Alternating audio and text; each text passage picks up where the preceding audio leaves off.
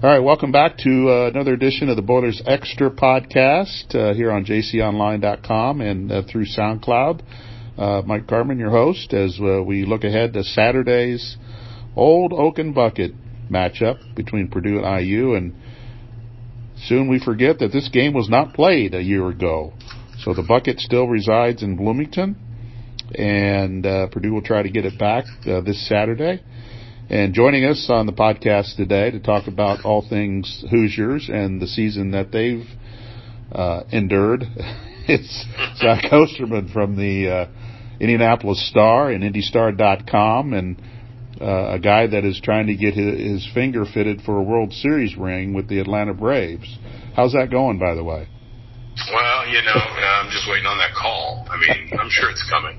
Um, but you know, they don't they don't hand those things out until next season anyway. So obviously, we're we have time. Okay, well, I think it's I think it's it's really more of a, a scheduling thing than Right. it is, you know, not getting a one. Right. Well, I, I wish you all the luck in the world in getting one, because I, I know that you would like to have one, and you're still rejoicing in the in the in the victory. So, congratulations uh, on that. All right. With this Indiana football team, it's not been a good season. Uh, they've played a lot of quarterbacks, injuries, um, ineffective play uh, ha- has contributed to a lot of guys going through that position. But is that the only reason why the Hoosiers have struggled this year?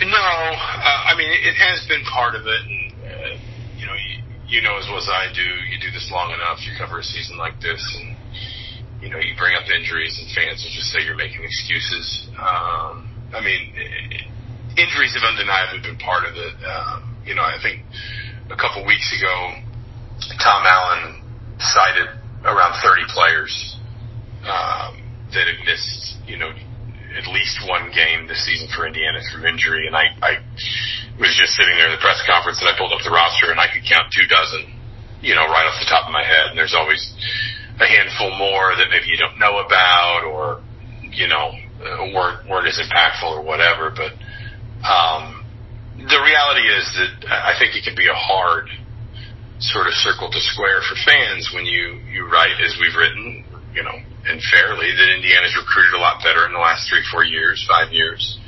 Um, and that the, the, the level of talent on the roster has clearly rose, um, or risen, but, um, that that's still not enough to insulate you from, you know, just widespread injury problems, and particularly, obviously, you know, Indiana's had two quarterbacks get hurt this season. They had a third that tore his ACL in spring, and it's just been, you know, that position has been kind of a, a revolving door. Um, but to be fair, um, things weren't great before that all really kicked off. I mean, you know, Michael Penix just never, never looked like himself. Um, from what we kind of come to expect from him, you know, sort of when he was healthy in 2019 and 2020. And um, as a result, Indiana's offense never really looked very good. And, and, you know, again, that's even before maybe some injuries pile up. And, um, I think that the, the phrase that I have found myself using a lot this season is that Indiana got dealt a bad hand and then played it badly, if that makes sense. Mhm. That, um, it's it's it's been a little bit of stuff they can control and a little bit of stuff they can't control. And again, this is another one of those areas where, um, you know, you, you're, sort of accused of making excuses, um, but also a little bit of a, a schedule that just just you know they just they just sort of buckled under before they could ever get their feet. You know, it's it's also kind of one of those seasons where you wonder if if they play, you know, Maryland, Rutgers, Minnesota early in the year, and then you know maybe some of the the Penn States, the the Michigans. Well, they played Michigan late, but you know Penn State, Michigan State, Iowa. Later in the year, is is it different if they you know don't feel like they're already kind of you know underwater by the time they get to Maryland, by the time they host Rutgers. Um, but it's it's just been it's been a season where it has felt like it's been just sort of a, a slow but but pretty progressive spiral of guys getting hurt, guys not performing, Um, and everybody, you know, frankly, just not reacting very well to that. Not in like, not in toxic ways, not guys, you know, fighting or getting in trouble off the field or anything like that, but just what you'd kind of expect when a team had justifiable expectations of itself and, and wound up really just kind of falling flat on its face. So. I mean, they they brought ten start starters back on defense. You know, they, they've had some injury issues there, and you know, you talked about the recruiting and and, and stuff like that. But uh, just it just doesn't seem like the defense really played to an experience level even from the beginning. And I and I know the Iowa game, the first game, there were two pick sixes, so that added to the point total for Iowa. But still, they they they haven't really played like they had ten starters back. What what do you what do you what do you make of kind of how this defense is, has played, despite you know not not not really leaning on it, its experience? Yeah, I mean, to be honest with you, I, I actually do have some sympathy for Indiana's defense. I, I think they have played well this year. I think the one, the one big piece, you know, they they were one of the top. Um, if if you subscribe as as I do to Bill Connelly's um, sort of advanced, you know, statistical metrics, one of the ones that's it's actually among the most straightforward and I think is very useful is what he calls havoc rate, which is basically just the percentage of plays, the percentage of snaps that end with like a sack, a tackle for loss, an interception, or a pass defended, a breakup or you know an interception. Um, so basically just negative plays, right. you know, ne- negative plays. Uh, and Indiana was I don't have the numbers right in front of me, but I think top five in the country in havoc rate last year. Now that's that's a little extreme. You would not expect Indiana to, to have the talent level consistently to be just one of the absolute most destructive, disruptive defenses every year. They led the conference in turnovers. They led the conference in sacks. They led the country in turnovers forced per game. Um, and, you know, that's at, at one end of the extreme. But they've kind of swung completely to the other. And that's, you know, I think, I think they might actually be last in the conference right now in sacks. Um, they're well down there in terms of turnovers forced. They've only forced, I think, one turnover in their last five games. And that's kind of the the one area where you know if you do kind of look at Indiana's defense, you'd say, you know, this offense really could have used some help, and maybe it wouldn't have made a difference because the offense, quite frankly, has just looked just dismal for most of the season. But you know, if when this season was still sort of in the balance, there was a way that things could have turned differently. I think one of them would have been that defense creating more turnovers, more havoc plays, you know, creating more opportunities for an offense that really feasted on those last. You know, you know, at one point Indiana was averaging something like 11 points per game last year, 10 points per game just off turnovers. And so essentially you're almost basically starting the game up 10 nothing. Mm-hmm. You know, I mean, that, that was, that was kind of where Indiana was about halfway through that season. And it just hasn't, obviously it has not quite worked out that way. Um, but that being said, you know, it's, it's still a defense that basically one bust and a run play aside played very well at Iowa. It's a defense that was, you know, just quite frankly dominating um, Cincinnati until the uh, until the, the Micah McFadden Micah McFadden targeting ejection. Mm-hmm. I think I think Cincinnati had one run one play across the 50 before that. And then even, you know, as, as recently as the Michigan State game, which sort of felt like in, in some respects Indiana's kind of last real stand this season.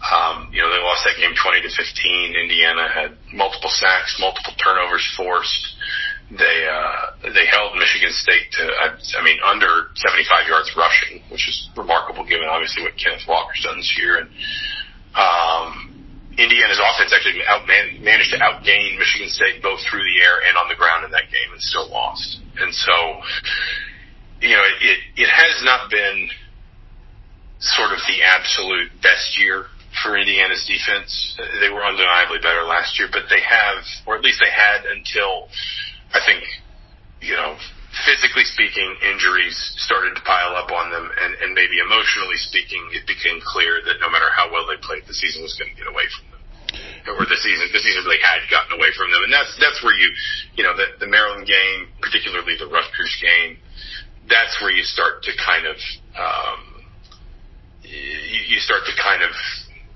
have a conversation conversation more about basically the intangibles and, and what you know what what sort of fell apart mentally or emotionally or intangibly for Indiana.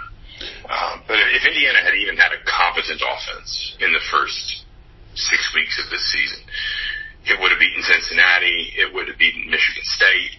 Um, it would have competed with Penn State. And then maybe we're talking about a team that managed to keep its head above water. Maybe Indiana's, you know, five and six or even six and five going into this game. But by, you know, by the time Indiana's defense kind of started to, to flag, this season was well beyond them.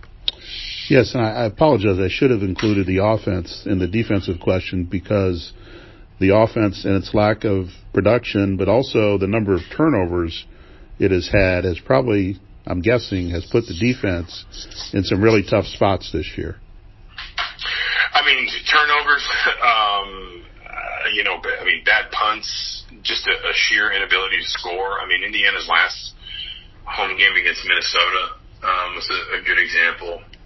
Indiana scored first in that game, and they scored on a like a really impressive, like I think it was 14 play, 92 yard drive. They ran the ball a lot, which they've not been able to do at all this year. They were really creative with some of the stuff they were doing, and and so you thought, well, maybe this is at least just kind of a you know maybe they at least found something late here that that they can try and pull a couple wins back. And then they didn't have a first down again, I believe, until the fourth quarter. Mm. And I mean, that's that's just like that's kind of been the story all year. They got shut out at Penn State. They only scored three points against Rutgers. They only scored seven against Michigan. Uh, I mean, you can count on on one hand, quite literally. You don't even need the whole hand. The, the, the number of you know genuinely good performances Indiana's offense has had, much at all, much less against you know Big Ten level competition. I mean, there was a, there was a moment after that Michigan State game where Tom Allen was you know, obviously frustrated and disappointed to lose it because it was very winnable. I mean, it was very winnable. And he was looking down at the at the box score, and he just sort of said something like, "I don't know what else the defense could have done." And then he kind of shook his head and he said, "Well, they didn't score. I I guess they could have scored."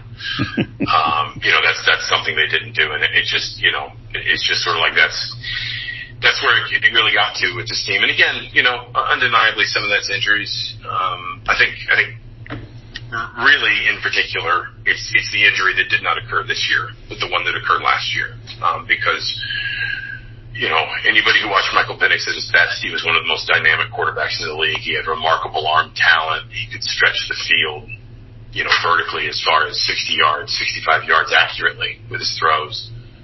Um, you know, Indiana as an offense could be so explosive when, when it got him in a rhythm, and you know, while you don't want to put words, I don't want to speak for him. I don't want to say things that, that make it sound like I know because I've talked to him or because he said it because he hasn't. But like, there's just, there's no, there's, there's no way to evaluate his performances this season, the Western Kentucky game possibly accepted, and say that he's anywhere near the, the best quarterback in, or, or the quarterback that he, he's been in the past. Right. You know, um, I charted this for a story this week actually. Um, and some people may know what this stat is, but average net yards per attempt is another sort of advanced statistic, and, and it, what it attempts to do is is sort of factor in big plays like t- touchdowns, interceptions, sack yards um, in in calculating a, a quarterback's sort of overall effectiveness.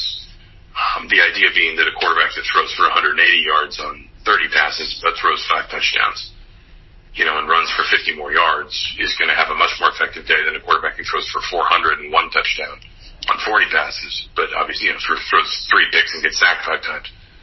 Um, last season, Michael Penix's average net yards per attempt was seven and a half, and that was second in the conference, only behind Justin Fields. It was closer to Justin Fields in first than it was Joe Milton in third this year, and he is unless unless Indiana has Donaven McCulley attempt like 75 passes on Saturday Penix is still going to end the season as Indiana's leading passer in terms of attempts. This year is he is dead last in the conference. His average net yards per attempt is 3.8.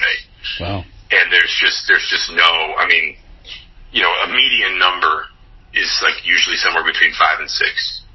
And you know, I mean, like this year in the conference, it's 6.2 to 6.5, and he's at 3.8. I mean, that just kind of, you know, it just tells you where where he's been and the degree to which I think Indiana really based a lot of what it was trying to do offensively through the off season around his talent, his you know his growth, the way he can impact the game, etc.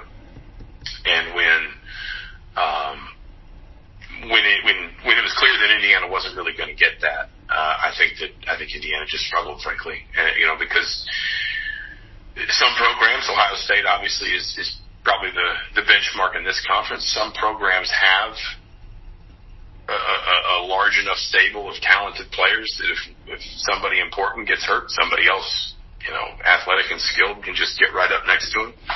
But Indiana's not going to be one of those. And and I think Indiana's been struggling to solve the problem of, of how to fix, for lack of a better term, Michael Penix when he was healthy, and then how to, you know, sort of adjust without him when he wasn't pretty much the entire year. And you've you've seen the results.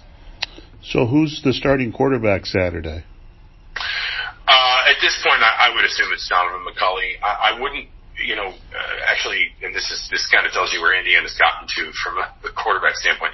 I wouldn't be stunned if it's Grant Gremel, who is a walk-on redshirt sophomore from Nobles, who's actually a, a good quarterback. I mean, he's not, um, you know, when when you hear the word walk-on, I mean, he, you know, it's not like he can't throw a pass more than ten yards. You know, um, he had a really nice touchdown pass uh, in kind of garbage time Saturday against Minnesota, but you know, having said that, um, if Indiana's starting a walk-on quarterback in the bucket game, that kind of tells you where things have gotten to. And if they aren't, they're starting a true freshman who didn't enroll early, who they were desperate to redshirt this year and, and couldn't just because they didn't have any other choice.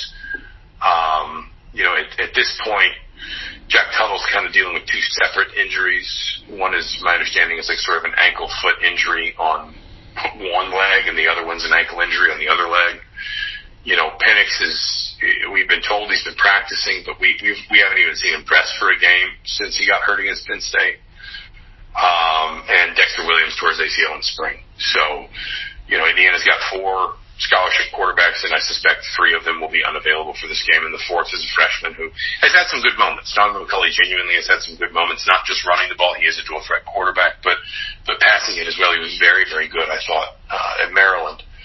But he's also had some moments where he just looked really overwhelmed, you know, just by, um, you know, the, the, the things he was, the reads he was having to make, the coverages he was seeing, you know, the decisions that Indiana was putting in his hands last weekend. I think one of Tom Allen's great frustrations was just the degree to which McCulley never got comfortable pulling the ball and run pass options and just kept tucking it and kept tucking it, kept running and running until obviously the offense became very one dimensional, became very, uh, uh, predictable. So uh, my guess is it's McCulley. If it's not McCulley, my guess is it's Grant Gremel. Uh, if one of those guys gets healthy, obviously it could be them, Penix or Tuttle. But at this point, I'm, I'm just guessing we're not going to see them again this season.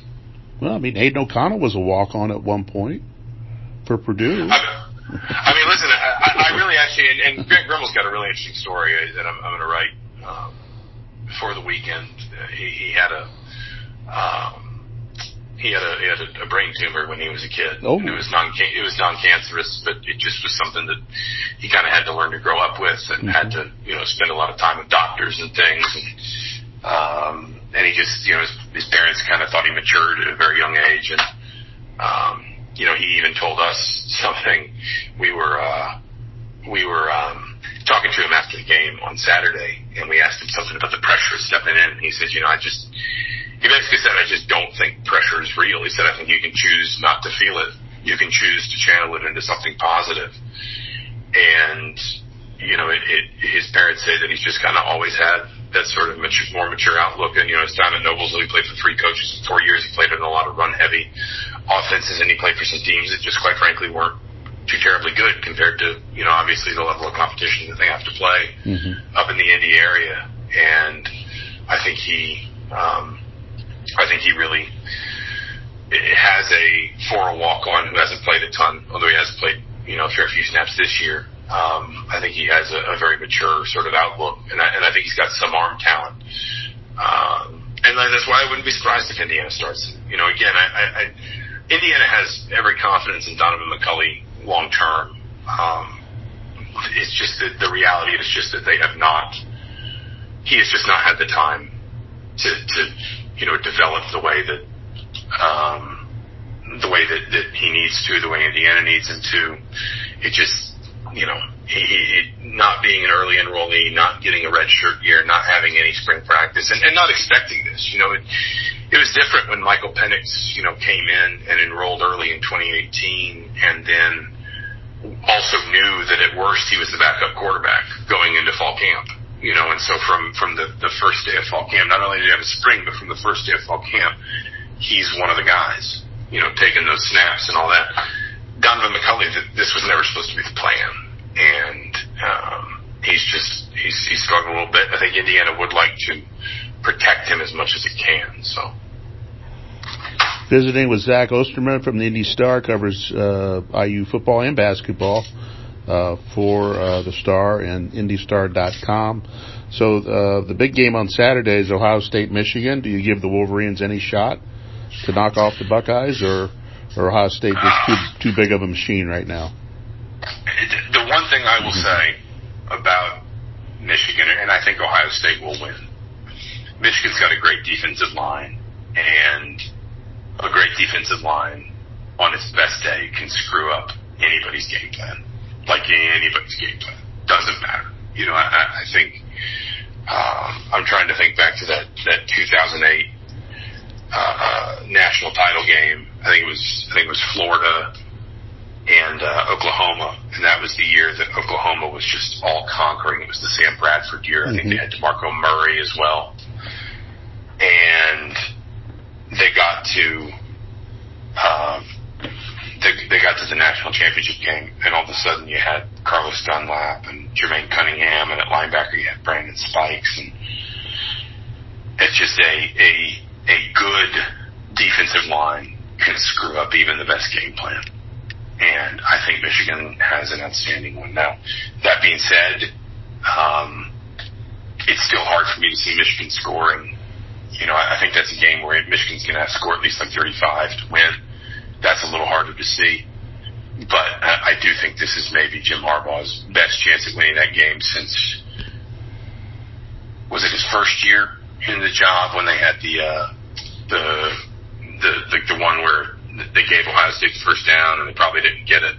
Yeah, I think, I think that was his first year on the right. job. The, the spot the spot game. Right. Um, I would still pick Ohio State personally. I don't know how you feel, but the, the one thing I will say for Michigan is I think that an elite defensive line can can screw anybody's day up, and I think Michigan's got one. No, I mean I, I am I have been in Michigan's corner from a defensive standpoint uh, all year. I know they blew a big lead to Michigan State, uh, but I think there were some other things that happened in that game that that led to all that. Um, and I do give them a a puncher's chance, but they can't. I, I just don't think you can go back and forth. You've got to you've got to win the time of possession battle, and you've got to end those drives with touchdowns, and just figure out a way to get off the field when you can and disrupt their offense, even if it's just a little bit. And I think you know Michigan's got the ingredients to do that. It's just a matter if they can or not. Now, defending those three receivers will be the ultimate challenge because I, I just don't think you can take three receivers away. I mean, maybe one, but then you still got two All Americans sitting there making plays. So it's an uphill challenge, but I do give Michigan uh, a chance in this because I do believe this is Harbaugh's kind of best best opportunity to to, to do this and, and get Michigan in the win column uh, against Ohio State. Um, one other question for you, non-football related. Let's say that you were part of, let's say Thanksgiving never existed until you decided to make it exist. What would be the, the meat entree for Thanksgiving if you were starting over? Would it be turkey or would you pick something else? No, I mean, if you pick turkey, you're a fridge. uh, you know, I mean, it, it would it would have to be. It would still have to be something that everybody, you know, like it's easy to say like brisket, you know, but like stuff like that is as good as it is is, is still very regional, right. and it's not realistic to to ask someone who lives in you know the Upper Peninsula of Michigan or you know the the plains of Montana to have a smoker rolling um, in in late November if it's frigid and snowing. So I think it's still something that's, that's realistically got to be good if you cook it in an oven. Um, so I would probably, I would probably go for like a prime rib, you know, Okay. some like you know, or or a some some sort of like good kind of hearty cut of beef. Um, yeah, either that or like I'd, I'd just cheat and I'd like go for like I don't know, like you know, some kind of some kind of like really good stew. But yeah, I think it, I, I would probably go for something beef that something that could still reasonably be cooked indoors because Right. it's you know I'd, I'd love a brisket on any. In fact, a, few years ago I did a brisket for uh, my wife's family's Thanksgiving. It was just it was just a, a few of us for a variety of reasons. She was actually even out of the country on work. Um, but we were just like, hey, we're supposed to do what we want. Now we are going to have the we'll, we'll have the burn on the smoker tomorrow, but uh, yeah, I'd probably go with something like a like a good prime rib, personally. Yeah, but you, you you would be starting tradition of Thanksgiving, so you could have a brisket that would go nationwide. They would just figure it out, right? They'd figure out how to cook it. Uh, yeah, I, I just I feel like that's harsh, you know, because everybody can cook. You can cook a turkey. I mean, you can. That, that's the one thing that I'll say for poultry is you can cook it pretty much however the heck you want. You know, I mean, you can you can smoke it, you can bake it, you can fry it, you can. I mean, it. it there's there's no wrong. It is it is malleable enough that there's no wrong way to cook poultry. Whereas you know, pulled pork in the oven just isn't going to taste very good. And brisket, you can do brisket in the oven, and I know people who do it do brisket in the oven fairly well. Um, but you're not going to get that that sort of juiciness and flavor that um, you know, and, and moisture and texture that you'll get if you if you cook it, you know, with with the added sort of moisture of a uh, a smoker setup. So. Um, but yeah, I, I- think I think I'm going. I, I'm I'm a man of the people here. I think I'm still probably going going prime rib. Well, well, good deal. Now, I, I, I do have to ask early impressions of Indiana basketball. I know they haven't, you know, St. John's was, you know, is the marquee opponent they played up to this point, but just kind of what what are your early returns on what what the Hoosiers have done here? I think they're about where I thought they'd be. Um, you know, and I, I did. I was fortunate enough to to go see them in the Bahamas. That neither of those games were televised, so you know, the, the, I feel still sometimes a little bit like state secrets that I'm I'm privy to somehow or another. But um, I think you know, there's they're good defensively. I mean, they're they're potentially very good. I wouldn't say you know top five in the country, nothing like that. But I, I think they have the chance. I think they have the personnel and and you know quite possibly the mentality to be you know really difficult. Maybe a top five defense in the Big Ten, that kind of thing. Um, but every you know in a lot of other areas, still fairly rough around the edges. They're shooting the ball better, but they still need to a lot better than they you know they are right now. Um, they are struggling a little bit at the offensive on the defensive glass. They're struggling a little bit, you know, in, in kind of the turnover game, and those things are both sort of concerning because if you're not a terribly offensively efficient team, you can't be casual about the number of possessions you, you know, the number of extra possessions you allow another team to have. You know, you, you can't be giving up cheap offensive rebounds, cheap turnovers because you, you just can't, you're not going to be able to score your way out of holes a lot of the time. Um, but I think personnel wise, they have a lot of pieces that could develop into being a lot better in those areas and just being better in general. I think the transfers have been good for this team. They're very deep at point guard. Um, you know, obviously everybody knows Trayce Jackson Davis. Race Thompson has come back and, and looks, you know, even better than than he has in the last, you know, really I think at any point in his career. So I, I would be a little bit surprised if we're not talking about this team. In fact, I'd be more than a little bit surprised if we're not talking about this team as an NCAA tournament team. Now, how far above that their ceiling is, I'm not sure. Uh, you know, because I also don't think we're talking about like a Big Ten contender. You know, if, if you know what I'm saying. Um, but this Saturday they play Marshall, and Marshall's KenPom 114. Um, and then after that, they have Syracuse on the road, Nebraska at home, Wisconsin on the road. They have a, a, a quick sort of reprieve against Merrimack, and then they play Notre Dame in Indianapolis. And and while I don't think any one of those teams I just mentioned is, is a Final Four caliber team right now either. There's enough tests in there. A couple road games, neutral site game, tough-ish home game against Nebraska. Um, that I think I think we're going to have a much firmer kind of sense by Christmas of just where this team ceiling is and what it's capable of. Um, but I, I do think I do think they should be an NCAA tournament team. Of course, I think they should have been last year too, and, and I think the season just kind of fell apart on them, which is part of you know why Archie Miller got fired.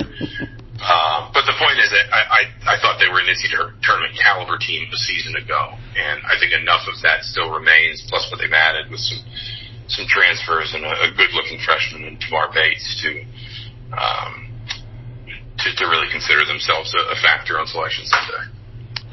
All righty, Zach. Good stuff as always. Appreciate you uh, jumping on and talking uh, IU football, IU basketball, and a little food, uh, especially since you know Thanksgiving is upon us. Um, and we'll catch up during the basketball season because it should be another another good Big Ten basketball season as as teams start to get going because you have the the Big Ten ACC Challenge next week, and then a couple games in the Big Ten, and then as you mentioned, uh, IU's playing Notre Dame in the Crossroads, and then Purdue will play Butler in the the last Crossroads, at least for now. Uh, so that'll be a, a sad ending to that event, but one that was destined to, to end at some point for a variety variety of reasons. But anyway, we'll we'll catch up during basketball season and kind of check the pulse of the Hoosiers once again. Zach, appreciate you joining us. Happy Thanksgiving to you. Won't see you at the game Saturday, but we'll see you down the road. You too, sir. Thanks for you know, always good to chat, and we'll uh, we'll see you before too long. We'll see you at that Crossroads Classic.